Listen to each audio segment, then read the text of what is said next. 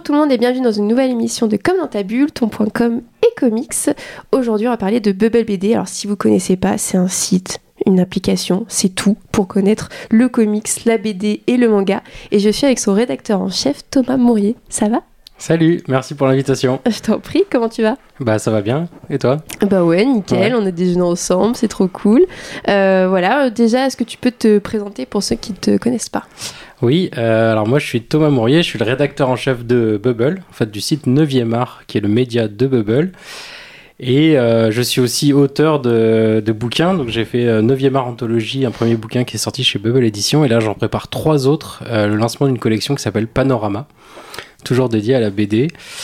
Et euh, puis voilà, en fait, on va dire euh, ça, ça va pour une présentation. Euh. Oui, c'est déjà pas mal, hein, ça va, tu t'ennuies pas. Alors, on va d'abord parler de Bubble BD et puis ensuite de tes différents projets. comment est née du coup ce, cette, à la base cette application qui était là pour recenser un petit peu pour les personnes qui lisaient tel ou tel comics, je suis telle ou telle collection, puis après c'est l'aventure s'est agrandie finalement. Oui, c'est ça. Alors, c'est une application qui a été euh, créée par Nicolas Dévé, euh, qui a été rejoint par Benoît Vallon, euh, qui est le cofondateur, du coup. Et à eux deux, ils ont imaginé une application pour faire un environnement idéal pour les lecteurs de, de bande dessinée. C'est-à-dire pour qu'ils aient tout sous la main. Et ça a commencé comme un gestionnaire de collection, d'abord sur Apple seulement, puis l'application est arrivée sur Android, et puis il y a eu le site internet. Et de là, le gestionnaire de collection s'est enrichi euh, du coup, il y a eu une partie média qui est arrivée. Donc, c'est là où je suis arrivé comme euh, un des premiers employés. Et, euh, et, il y a eu encore un autre volet qui a été le click and collect avec les libraires indépendants, qui permet de récupérer ses livres gratuitement chez des libraires. Et encore un nouveau volet qui a été l'achat avec livraison à domicile où maintenant sur Bubble vous pouvez commander et recevoir chez vous les BD et un autre volet qui est l'édition comme ça, du coup, euh, sur euh, toute l'existence de Bubble, il y a plusieurs euh, strates qui se sont accumulées et qui répondent un peu à cette envie de, créer l'environnement idéal pour le lecteur de BD. À la, base, c'était un réel besoin. Il y a eu un marché pour se dire bon bah les personnes en fait sont perdues dans leur achat de comics. Il y a énormément de runs et donc ça n'existait pas sous une autre sous autre application de pouvoir un peu recenser ce qu'on avait? Alors oui, c'était l'intuition donc de Nicolas qui, a, qui, qui, était à la base du projet, mais il y avait des choses qui existaient. Le, concurrent le plus connu, c'est BD Gest, donc mhm. il était déjà sur le sur le marché, mais ils n'avaient pas une application. Euh, on va dire à la pointe, même s'ils étaient euh, très performants euh, dans leur logiciel. Et donc l'idée, c'était de dire, bah voilà, comment on peut s'insérer dans ce marché-là? Il y a vraiment un besoin. Euh, Nicolas avait fait le tour de toutes les, tous les festivals, les conventions où il voyait les gens avec des fichiers Excel. moi, j'étais libraire, j'ai vu aussi ces gens avec des classeurs, des fichiers. Vous avez les gens avec les notes. Avec des notes, mais en fait, c'est vrai qu'il y a un vrai besoin pour savoir où on en est. En fait, savoir à quelle série, à quel numéro on s'est arrêté, qu'est-ce qu'on a commencé, pas commencé. Surtout qu'on est dans un marché maintenant où il y a beaucoup de rééditions, d'intégrales. Euh, et euh, c'est vrai que pour pas se perdre, c'est pas facile. Donc en fait, l'idée c'était ça, arrêter d'acheter des doublons, en fait, on va dire, et ça a commencé comme ça. Oui, c'est ça. Et donc après, euh, voilà, il y a eu plusieurs strates qui s'est qui s'est faites sur la partie blog. Toi, tu intervenu, es aujourd'hui rédacteur en chef. Comment ça se construit de se dire, voilà, on va on va quel comics on va choisir, quel BD on va choisir et comment vous construisez l'article Ouais, bah alors au début, moi je bossais pour le Festival international de la BD d'Angoulême où j'étais. Je connais pas. où j'étais euh, le, en charge des réseaux, donc le CM, mais je faisais aussi la partie des articles sur le site. Et du coup, quand j'ai rencontré Nicolas, il m'a proposé de faire des, des, piges, de faire euh, un article par semaine en disant, ben voilà, la promesse de Bubble, c'est on va vous dire. Euh, chaque semaine la meilleure BD à se procurer, que ça soit un, conseil, c'est ça. Voilà, un conseil en disant on peut pas tout traiter, mais voilà notre conseil ultime. Et du coup, ça a commencé comme ça, et on a commencé avec une newsletter puis c'est devenu un blog euh, où j'ai continué à écrire des, articles et puis il y a eu des dossiers. Et puis à un moment donné, on s'est dit bon bah il faut s'intéresser à l'actualité euh, comme euh, comme et faire grandir le site comme un vrai site d'actu. Et là on a commencé à traiter les nouveautés, à faire des news. Et là le côté rédaction est arrivé où j'ai pu embaucher des pigistes. Et donc on a alimenté ça avec des articles quotidiens pendant plusieurs années. Et puis en 2000 trompé sur la date, en 2020, je crois, on a racheté donc les sites 9 eartfr et comicsblog.fr. Et donc, ils ont été intégrés à la structure Bubble et tout le contenu qui existait en éditorial sur Bubble s'est fusionné avec 9e art. Ce qui hmm. fait qu'aujourd'hui, je fais un peu la même chose, mais sous le label 9e art, en bénéficiant des articles archives qui étaient déjà là puis euh, on a gardé aussi euh, Lise qui était la rédactrice de 9e Art donc, euh, pour nous accompagner. Et du coup voilà pour faire vivre un peu ça et Comicsblog de son côté n'a pas changé. Mais l'idée c'était de dire voilà il y a Bubble et il y a ces médias et voilà ce que sont les médias. Et quelle est la plus-value pour toi d'écrire un article, de parler directement à la personne, de pouvoir la toucher, de, de rendre finalement ce site bah, plus accessible à ses nouveaux lecteurs? Oui, alors bah, personnellement, mon but c'était de transmettre, c'est tout ce que, ce que j'ai toujours aimé faire. Euh, moi, j'étais libraire BD euh, avant tout ça, et du coup, c'est vraiment ma passion première, c'était vraiment la transmission et comment on peut parler de bande dessinée. Et à travers les articles, bah oui, c'est de dire, euh, j'avais la chance, entre guillemets, de construire un média qui n'existait pas. Donc, j'étais pas soumis ni à quelque chose qui existait, ni des règles, ni des habitudes. Et du coup, je me suis dit, ben. Toi, étais libre finalement. Voilà, je suis libre de faire ce que je veux. Mm. Et du coup, j'ai commencé à faire euh, des dossiers très fouillés en me disant, bah oui, il a pas ailleurs, les gens traitent plutôt de nouveautés, donc je vais faire ça. j'ai commencé à, à, me dire, bah tiens, euh, au lieu de faire des interviews euh, euh, par écrit ou courtes, je vais faire des interviews très longues d'une heure. Bah, j'ai essayé de me dire, tiens, qu'est-ce que je peux faire à contre-courant vu que j'ai l'occasion de le faire? Et de, de, faire ça en essayant d'échanger avec les, les lecteurs. Et en fait, au début de Bubble, il y a eu aussi un groupe Facebook, un groupe privé, ah oui? ouais, qui compte aujourd'hui 2000 personnes, je crois. Et en fait, on a beaucoup échangé avec eux aussi. Donc, il y a eu tout un côté de l'aventure où on, on, proposait, on disait, tiens, est-ce que ça vous intéresse si on fait tel format? Alors ça allait au-delà de l'éditorial, c'était vraiment pour tout Bubble. Mais en fait, il y avait beaucoup d'échanges et j'essayais de m'adapter. Je me disais, tiens, euh, je préfère quel type d'article? Et les gens me disaient, euh, les lecteurs me disaient, bah tiens, fais un truc sur euh, comment on achète des BD d'occasion, c'est quoi tes, tes, euh, tes tips hmm. Et du coup, bah, j'ai essayé de regarder moi ce que j'utilisais, j'ai essayé de chercher euh, ce qui était intéressant pour faire des articles là-dessus. J'ai fait des articles aussi sur faire sa bibliothèque à la maison. Alors j'ai comparé plein de styles d'étagères, j'en ai construit à l'une à la maison pour tester, des choses comme ça. Donc il y avait un côté un peu... une vraie aventure derrière, une aventure humaine finalement. Bah oui, il y a un côté... ça s'est fait aussi avec les, les premiers utilisateurs de Bubble et puis on faisait des apéros, des choses comme ça. ah ouais? Attends, mais je inscrire.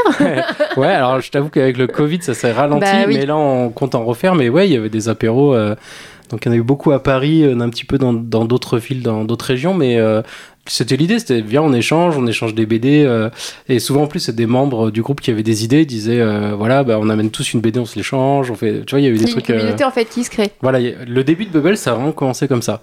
Et en fait quand Nicolas a commencé c'était vraiment son idée c'était de fédérer une communauté et ça s'est fait vraiment en accompagnement c'est-à-dire tout ce qu'il y avait sur Bubble au début de la gestion de collection, on se disait bah tiens, on va proposer qu'est-ce que les gens ça serait le plus utile que euh, qu'est-ce qu'ils voudraient ça ou ça? Parce que nous, on a des idées, mais en fait, euh, finalement, c'est les gens qui l'utilisent qui sont les, les, mieux placés. Bah oui, oui. Et euh, finalement, cette communauté, elle est combien aujourd'hui? A combien d'utilisateurs sur Bubble Alors, sur Bubble, il y a 250 000 utilisateurs. En 2018, il y en avait 120 000. Tu vois, pour te donner une idée comme ça, ça bouge. Et après, euh, ça, c'est les utilisateurs qui sont inscrits. Après, c'est pas forcément les actifs. Et les actifs, c'est un peu plus de 80 000 euh, qui l'utilisent. Donc, attends, si je compte, ça fait quand même beaucoup d'apéros. Hein. Alors après, non, après les apéros, le groupe, euh, c'était 2000 personnes. Mais après, sur les 2000, ils sont pas tous actifs non plus. Ouais, souvent les apéros on était 20-30 hmm. selon les, les dispos. Mais euh, ouais, après, euh, il y a souvent des gens qui nous contactent pour venir nous voir. Alors, au bureau, il y a des gens qui débarquent, on boit un café, on discute. Euh, dans, les, dans les salons aussi, à Angoulême, on a fait des soirées, on a fait des petits déj. On a fait un où il y avait au moins 60 personnes, c'était hyper cool. Et puis voilà, des fois, on croise des gens. Et puis, on a beaucoup aussi de messages en ligne. Hmm. Donc nous, on a un, un, système de chat en fait sur l'app et sur le site, et on a une équipe, euh, Carole et Maëline, qui, qui, qui s'occupent des messages, et ils en reçoivent, euh, je sais plus, c'est 30 ou 40 par jour. C'est euh. quoi, des conseils comics des, des, Alors en fait, il y, a de tout. Il y avait un peu des conseils, il y en a un petit peu moins ces dernières années, parce qu'on a beaucoup d'articles maintenant qui permettent de répondre à ça. Hmm. Mais c'est surtout ouais, des choses, comment utiliser l'application, est-ce qu'il manque des, des, choses à référencer, des livres qui sont pas dans le catalogue, des problèmes de commande euh, ou alors des gens qui nous disent ah bah merci euh, parce que grâce à vous j'ai eu ci ou ça. Il y a plein de il y a pas mal de mots sympas. Hmm. Et en fait il y a un vrai dialogue permanent avec les gens, euh, avec les utilisateurs. Ce qui est bien aussi, c'est que vous travaillez avec les librairies. il y a une centaine de librairies en France et en Belgique. comment ça s'est passé du coup au niveau de cette sélection et de l'envie de, bah, de les intégrer au site? Ben ça, pareil, on avait envie de le faire et on l'a fait en co-construisant. C'est-à-dire qu'on a fait un crowdfunding en fait en 2018 euh, sur Ulule. Et en fait, euh, un des premiers paliers, c'était de connecter avec les libraires euh, indés et de dire voilà, Bubble va devenir un espace de hub pour pouvoir réserver ta BD chez des libraires. Hmm. Et donc ça, c'est fait en deux temps. Le premier temps, c'était sur le Ulule. On a directement des libraires qui nous ont contactés en disant bah on aime l'initiative, genre on va en être. Et après, il y a eu un deuxième temps où on a appelé nous des libraires pour les contacter. Il y a eu aussi des utilisateurs qui leur demandaient euh, moi, je suis client chez toi. Est-ce que tu veux pas euh, demander à euh, d'intégrer le réseau mm. Donc, il y en a eu pas mal comme ça. Et au final, on s'est retrouvé avec une centaine de librairies vers 2019, le temps que ça se mette en place. Et quand il y a eu le confinement et que le gouvernement a encouragé Click and Collect, bah, nous, on était déjà sur le créneau, donc c'était cool. ça, a consolidé un peu cette partie-là. Enfin, vous avez déjà vu le Covid arriver, vous dire ça y est, on va préparer le Click and Collect. un des effets où on dit waouh, on peut servir à un truc en plus, c'est ça mm. quoi. Euh, sur l'aspect édition, il y a eu le projet Moundir euh, qui, a, bah, qui a explosé, hein, qui a super bien marché euh, comment c'est venu cette idée de voilà de passer de juste un site où on propose des livres à en, créer finalement? Eh bien alors du coup, il y a une réponse en deux temps. Euh, la première, c'est que justement par rapport à ce Ulule où on avait euh, connecté les libraires, il y avait une autre promesse, c'est qu'il y avait un palier où on promettait un livre, on promettait un guide pour faire sa culture BD, comics, manga, et du coup c'est le premier livre que j'ai sorti moi. C'est devenu le premier livre euh, publié par Bubble Edition, et grâce à ça, on a monté un peu la structure, et on s'est familiarisé surtout avec tout ce qui sont les process d'édition. Et euh, à partir de là, on a eu des envies en disant bah tiens, oui, ça serait chouette d'éditer des BD. Euh, comme ça, Bubble, en fait, en plus de couvrir tout l'environnement du lecteur euh, de A à Z, pour aller même jusqu'à le produit bah, ultime, puisque tout tourne autour de la bande dessinée finalement. Et donc c'était ça un peu l'idée. Et euh, donc ça restait dans un coin de notre tête, mais on n'était pas forcément actif. Et c'est Sullivan Rouault, donc l'éditeur de, de iComics, qui est venu nous voir en disant bah, j'ai un, un, jeune auteur qui est super, qui m'a envoyé un projet, euh, j'adore, et euh, je sais que vous cherchez quelque chose, moi je peux pas le faire, mais vous regardez si ça vous intéresse. Et donc c'était Yann Kavesh qui est arrivé avec son projet, avec un storyboard quasi fini, hyper abouti, il avait plein de plein d'idées. Et donc euh, Moundir était là quoi sous nos yeux et du coup on l'a lu, on a tous euh, kiffé, euh, c'était le gros coup de cœur immédiat. Et ça Nicolas une évidence bah, C'est parti quoi, hmm. on, lance, ça va être notre première fiction éditée et on a mis tout en, en, place pour y arriver pour le sortir le plus vite possible. On avait aussi un crowdfunding en disant euh, bah, là aussi, il faut que notre communauté le valide, entre guillemets. Ça, c'est bien de faire du crowd publishing, c'est-à-dire on vous propose quelque chose. Voilà, on a un super récit de SF, euh, un peu particulier parce que il euh, n'y a pas beaucoup de texte, il y a un twist, des choses comme ça. Est-ce que vous êtes client? Est-ce que ça vous dirait comment et pourquoi? Et du coup, le Ulule a explosé. On a fait un super Ulule. Et du coup, on s'est dit, bah ok, bingo on y va. Ça, on en parlera aussi dans l'aspect com avec les dernières questions, mais vous êtes beaucoup sur Ulule, donc il y avait en fait une communauté qui était déjà engagée et qui vous suivait sur les autres projets, et donc ça a été peut-être plus simple après de les, de les rappeler comme ça. Vous avez une certaine routine pour relancer des Ulule. S'il y a un autre projet, par exemple d'édition, vous repartirez sur ce système-là? Oui, alors en fait, euh, ouais, alors le premier, tout premier Ulule, c'était donc pas pour un projet, mais c'était pour euh, Bubble au sens euh, large. Mm. Et effectivement, ça a super bien marché. On avait fait plus de 77 000 euros. Du coup, on s'est dit, bah ok, il y a un vrai truc intéressant, c'est-à-dire qu'on peut engager une communauté, leur offrir des choses et, et tous ces gens réunis peuvent nous aider à grandir. Euh, mm, et donc, mm. on a fait pareil pour euh, Moundir et on a vu que la force de la communauté nous a permis de, de faire de ce livre un succès, puisque du coup, on n'avait pas de diffuseur un diffuseur, c'est-à-dire c'est que c'est un, une entreprise qui permet en fait d'aller voir les libraires, leur dire que le livre existe, euh, qu'ils peuvent le commander, etc. Nous, on a tout fait nous-mêmes, c'est-à-dire on a appelé chaque libraire, on a, on a proposé le livre un peu dans les structures. Euh, Johan a été un guerrier de la dédicace, euh, il en a fait plus de 25 dans toute la France. Euh, même en Belgique, je crois. Et du coup, il en a fait beaucoup, donc il y a eu beaucoup de promos. Mais ce que je veux dire, c'est que normalement, c'est le diffuseur qui fait ce travail-là qu'on n'avait pas. Mais grâce à Ulule, il faut savoir que les, les crowdfunding, c'est pour avoir de l'argent, mais finalement, euh, même si c'est des sommes très élevées, l'argent il part très vite dans le projet, les goodies et tout ça. Et en fait, c'est surtout un bon. C'est un tremplin finalement, parce que tous les sous qui est demandé, on sait pour pour euh, payer ce qu'on doit payer, c'est-à-dire la partie com, la partie édito, la partie gadget, comme tu disais. Ouais, c'est ça. Et puis ça permet surtout de faire de la com. Grâce à ça, en fait, bah on a eu une couverture euh, qu'on n'aurait pas eu si on avait sorti le titre comme ça. Mm. Et donc c'est resté et on s'est dit, bah oui, pour chaque projet, il faut qu'on fasse ça. On a fait un deuxième projet qui s'appelle Dans les yeux de Billy Scott de Zoé Sorogood, qui est une autrice britannique qui a sorti son premier livre. Euh, et donc, on a acheté les droits pour le traduire et on a fait aussi une campagne. Et là, on a fait, euh, il n'y a pas longtemps, en avril, une autre campagne pour sortir les trois prochains livres euh, autour de la BD, qui est, la collection Panorama dont je m'occupe. Et du coup, on a fait aussi un, crowdfunding. Donc l'idée, c'est chaque livre, on va le faire comme ça. Comme ça, on a l'appui de la communauté, et puis on voit comment ils reçoivent le livre. Ça nous aide aussi à déterminer le tirage, etc. Bah oui. Et du coup, pour parler de cet aspect auteur, donc tu as aussi sur ton premier livre 9e art anthologie, là tu vas développer euh, Panorama. Euh, qu'est-ce que tu apprécies dans ce, dans ce travail de, de, de rédaction?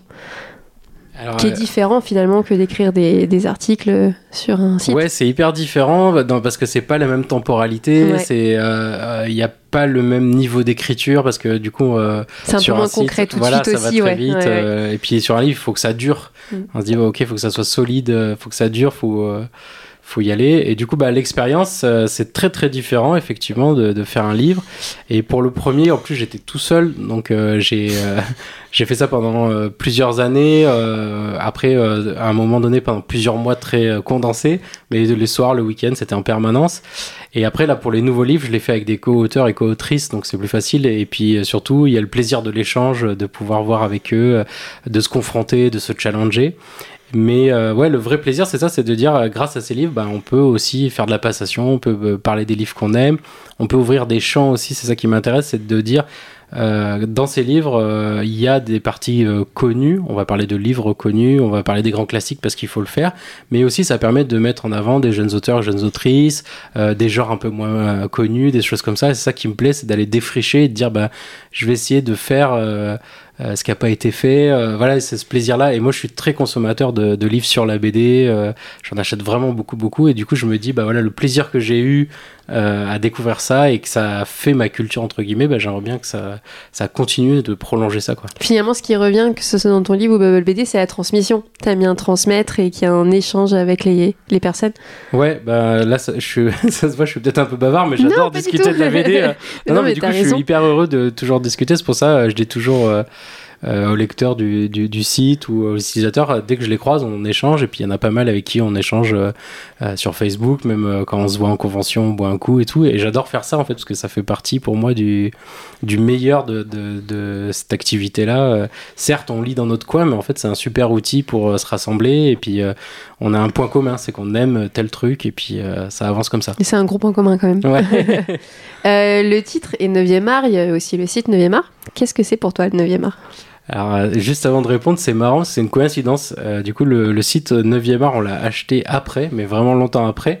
du coup, déjà, euh, on avait appelé le livre 9e art anthologie. du coup, maintenant, ça se regroupe. C'est bizarre parce que tout ce que je fais, c'est sous le label 9e art, mais c'était pas prévu. mais ouais, 9e art, bah, pour moi, c'est vraiment le médium au sens large. Et c'est vrai que moi, j'aime tout les BD de tous les horizons, je lis aussi bien du comics que du manga ou de la BD, et vraiment de, tout type, des trucs vintage, des trucs euh, contemporains, euh, euh, vraiment plein d'écritures différentes. Donc du coup, moi, ça me plaisait d'avoir un terme qui englobe tout mm. ça, et qui soit pas juste BD, comics, manga, parce que du coup, peut-être que ça va même plus loin, et j'aimais bien le côté, voilà, le terme qui peut englober tout ça. En plus, 9e art, il a une connotation... la connotation artistique qui, qui, est incluse dedans. Il y a la petite anecdote euh, qui serait que Maurice aurait introduit le, terme euh, dans les colonnes de, mm. de Spirou. Enfin, il y a plein de choses comme ça qui me plaisaient et du coup, je trouve que ce terme, en plus, il est un petit peu mystérieux. En plus, 9e art, on sait pas trop. Euh, si on n'est pas trop dedans, on se demande un peu ce que c'est, donc j'aime bien. Et justement, la, quel regard tu portes sur cette frontière entre le manga, la BD, le comics, où on dit voilà, c'est pas du tout la même communauté, pas les mêmes personnes qui lisent du manga ou du comics. C'est en... c'est des habitudes culturelles et chacun. Euh, alors, il y a des gens qui prêchent pour une paroisse, mais après, il y a aussi surtout des gens qui peuvent être curieux et traverser les, frontières. Mais moi, je le vois vraiment comme euh, des étiquettes, des labels, parce que finalement, quand on est euh, lecteur, qu'on lise une BD ou un manga, c'est un peu pareil. Alors certes, il y a un sens de lecture des fois, certes, il y a des codes spécifiques à l'un ou à l'autre, mais finalement, on est happé par l'histoire ou par les dessins, par le découpage, par la mise en scène, par tout ça. Et le médium, justement, le 9e art, rassemble un peu tout ça. Donc, même dans la BD ou dans le comics, il y a des, choses qui sont un peu hybrides ou des. Hmm. Tu vois, donc moi, pour moi, je ferais pas la différence. Et après, la différence, elle est plus dans le marketing, justement, comment on vend ces produits-là, parce que ce sont des produits, euh, comment on les présente dans les médias ou des choses comme ça. Et c'est là, peut-être, où c'est le problème, c'est que c'est très codifié parce qu'on sait qu'en en communication, marketing ou en pub, il faut euh, étiqueter parce que c'est plus facile de vendre. Bah oui. Euh, tu aimes ça, donc tu vas aimer ça. Et donc, on va, on va. Moi, je le vois plus comme ça. Après, quand on est lecteur, j'ai l'impression qu'on dépasse ça et que souvent on est arrêté par ces frontières-là quand on n'est pas trop lecteur, quand on est un peu, euh, on découvre un peu tout ça. C'est vrai que ça a l'air bizarre, ça a l'air séparé. Et euh, une fois qu'on est lecteur, en fait, finalement, bah non, en fait, on aime tel auteur, on va aller explorer ça, ou alors tel auteur de franco-belge est inspiré par tel mangaka, ou vice versa, tu vois. Et puis ça, ça y va, quoi. Puis l'histoire de la BD, elle, elle fait du lien. Et justement, c'est ce que j'ai fait dans mes bouquins. Euh, mes livres, ils, ce sont pas des fiches euh, sur les BD, c'est pas des fiches techniques euh, au sens présentation froide, c'est des petites histoires. C'est-à-dire que c'est c'est écrit un peu sous forme romancée dans le sens je vais raconter une histoire, je vais dire bah voilà, je vais te parler de telle BD, elle est importante parce que elle fait un lien avec ça, elle hmm. ouvre tel genre et si tu lis ça, tu, pourras ouvrir à tels auteurs. Et je trouve que c'est ça, c'est le lien. Et justement, j'ai fait exprès de mélanger BD, comics et manga et pour que les gens qui lisent de la BD par exemple bah, disent ah bah tiens c'est marrant il parle de manga à cet endroit là je vais peut-être aller voir parce que comme j'adore cette BD et qui dit que c'est très connecté bah peut-être que c'est ça. Hmm, complètement. Euh, justement tu parlais de marketing on va parler un peu de com comme d'habitude sur la fin du podcast. Qu'est-ce que tu penses des réseaux sociaux et de la, manière de, de communiquer autour du comics par exemple? Eh ben, il y a beaucoup de choses. il y a beaucoup de choses à dire. Large. ouais. Euh, bah alors, ce qui est chouette, euh, c'est qu'on en parle beaucoup euh, grâce à toutes les adaptations, séries télé, films. C'est devenu vraiment le truc le plus mainstream finalement. C'est-à-dire que les gens avant qui qui connaissaient pas trop le comics, mais en fait ils en voient 24-24 sur les réseaux sociaux, que ça soit n'importe quelle série ou film. Enfin maintenant beaucoup de choses sont liées aux comics, donc il y a ce côté-là. Après il y a le mauvais côté où il y a le côté euh, je sais pas comment dire, euh, surutilisation. Donc du coup, ça peut épuiser aussi. C'est-à-dire le trop d'informations. Bah oui. Euh, ok, tous les médias ils vont me parler de She-Hulk pendant deux mois parce que c'est la sortie. Et c'est vrai que ça peut être épuisant, alors que peut-être que s'il y avait eu un, une seule com machin, j'aurais j'aurais aimé découvrir un bouquin. Après, il y a les, les, amis aussi qui vont en parler, etc. Donc c'est vrai que des fois on a des bulles de filtre où on voit que ça, on peut ouvrir les réseaux et avoir que que du comics pendant une journée. Euh. Oui, ça peut être fatigant, mais c'est marrant parce que là, j'ai eu un ami qui m'a envoyé un message ce matin, qui, a, qui, a, passé un, petit coup de gueule en disant voilà, j'en peux plus euh, de voir du Game of Thrones de partout et de voir euh, du she de partout. voilà, c'est trop et c'est vrai que tu as un peu un effet anxiogène, limite un peu sur les réseaux en ce moment. vous, au niveau de Bubble BD, comment était pensée la stratégie de com globalement? Alors, euh, du coup, bah, la stratégie de com sur Bubble, ça a été euh, toujours dans le côté. Euh, on va faire une communication non verticale, c'est-à-dire on veut échanger avec les gens. Donc, on propose. On propose des lectures à travers le média, on propose aussi des concours, on propose aussi des, des, questionnaires pour améliorer le produit. Enfin, il y a toutes ces choses-là qui rentrent en compte. Mais l'idée, c'est toujours d'échanger. C'est-à-dire, nous, sur Bubble, on n'essaye pas de faire on a la science et voici euh, ce qu'il faut euh, lire ou penser. On essaie toujours de dire, bah, voilà ce qui nous a intrigué, voilà pourquoi, euh, bah, vous de nous dire. On essaye souvent aussi d'inclure les, lecteurs, par exemple quand on fait des tops ou quand on fait des, dossiers, des choses comme ça, on demande aux gens s'ils ont aussi des idées à ajouter. On inclut aussi euh, leurs idées si elles sont pertinentes ou si elles apportent un truc. Donc du coup on essaie de faire ça. Et donc toute notre com elle est euh, un petit peu dans, ce côté-là. On essaie d'être euh, très proche de, nos utilisateurs. Et on essaie de répondre le plus naturellement et le plus vite possible sur les réseaux parce qu'on on a pas mal de questions liées à l'application notamment ou des choses comme ça. Donc voilà, on a un peu ce côté-là et on n'a pas un côté média dans le sens où on produit euh, des actualités factuelles, hmm. tac, tac, tac, tac, tac. Non, on essaye euh, de coller un peu à l'actu, mais aussi de sortir des trucs euh, un peu plus anciens, de choses comme ça pour le côté média. Et après, pour le, pour le reste de Bubble, ben voilà, on essaie de s'adapter aux, aux, demandes des utilisateurs. Et justement, tu parlais de la campagne Ulule. Vous avez développé, est-ce que vous êtes sur euh, Facebook, Twitter, Instagram, où il y a cette volonté de, de, partir de cette niche Ulule et de rester après sur le site et de pas forcément avoir euh, d'autres réseaux euh, qui encombrent? Non, non, on a beaucoup de canaux. Alors déjà, le site est là. dans, sur, déjà rien que sur le produit Bubble, il y a pas mal de choses parce qu'il y a des push notifications, il y a une newsletter, il y a deux newsletters même maintenant chaque semaine. Donc ça, ça fait déjà des, des, canaux de communication. Après, on a Facebook, Twitter, Instagram, euh, bien sûr, où on met des choses euh, différentes selon les, les réseaux. Et on a Facebook, Twitter, Instagram en double, puisqu'on a ceux de Bubble et ceux de 9e art euh, pour toute l'actu et l'édito. Donc on a six réseaux sociaux. On a aussi une chaîne YouTube puisqu'on fait des lives euh, donc avec des, auteurs où euh, à peu près une fois par semaine, euh, là ça s'est arrêté cet été, mais à peu près une fois par semaine, j'invite un auteur connu ou non à venir échanger avec les lecteurs pendant une heure. Donc c'est en live et tout le monde peut poser des choses différentes. Et on essaye un peu d'adapter à chaque réseau social. sur Facebook, c'est vrai qu'on va mettre plutôt des des infos sur les sorties, on va mettre des mèmes ou des conneries. Et euh, sur Twitter, on va essayer de mettre plus euh, euh, des infos précises, communiquer par rapport à ce que font les éditeurs, etc. Et sur Instagram, on va plutôt voilà, faire des, belles images, des sélections, des choses comme ça. Ok, super. Bah, on est presque arrivé à la fin du podcast. un peu pour finir en beauté, une phrase pour les personnes qui ne connaissent pas encore Bubble, pourquoi il faut y aller? Alors, euh, t'as pas, le droit aux virgules. On me l'a trop faite celle-là.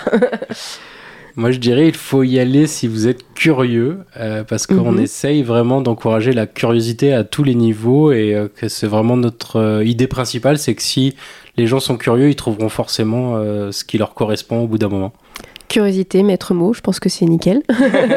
Merci beaucoup Thomas, c'était très cool ce moment avec toi. Donc voilà, n'hésitez pas à aller sur Bubble BD. Je vous dis à bientôt dans une prochaine émission. Au revoir. Merci à toutes et à tous.